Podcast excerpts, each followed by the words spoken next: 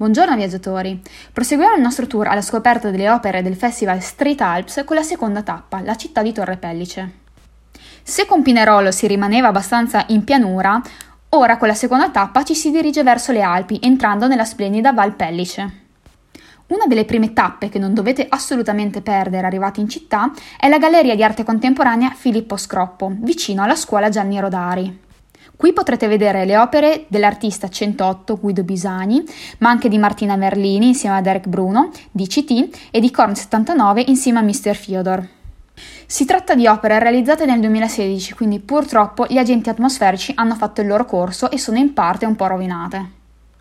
Un'altra opera sicuramente da non perdere è quella dell'artista Fabio Petani, intitolata Sulfur 12, che si trova in via Pellice 12.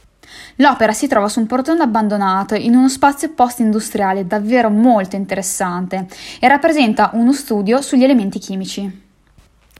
Un'opera realizzata da Riccardo Tencolombo, organizzatore del festival Street Alps, si intitola Gufo Reale ed è in piazza Muston. Ciò che vi colpirà è proprio lo stile utilizzato da Colombo, che grazie alla scomposizione geometrica riesce ad accentuare i contrasti tra i colori e le loro assonanze. Un'altra zona da non perdere è quella del sottopassaggio di via Bertenga, dove potrete trovare le opere di Pixel Pancio, Natura Morta, e di Milu Korrek, Ninfa. Infine, una delle ultime opere realizzate in ordine cronologico è quella di Giulio Vesprini, che si trova nel centro della città. Ultimi due consigli. Il primo, mentre ammirate le opere, non dimenticate anche di lanciare un occhio al paesaggio circostante, che è veramente incantevole.